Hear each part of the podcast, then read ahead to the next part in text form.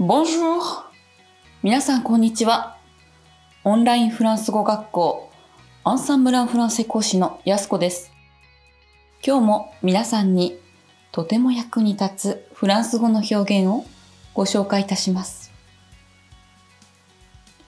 潔癖症とか神経質をフランス語で何というかご存知ですか？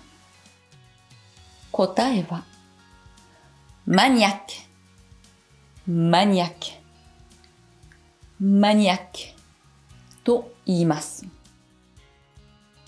日本語でマニアックというと、何々にめちゃくちゃ詳しいとか、何々に凝っているという意味で使われますが、フランス人にこの言葉を使うときは、全く違う意味になりますので、気をつけてくださいね。さて、フランス語をもっと勉強したいという方は、アンサンブルのレッスンでお待ちしています。それでは、アビアントー。あら、やだわ。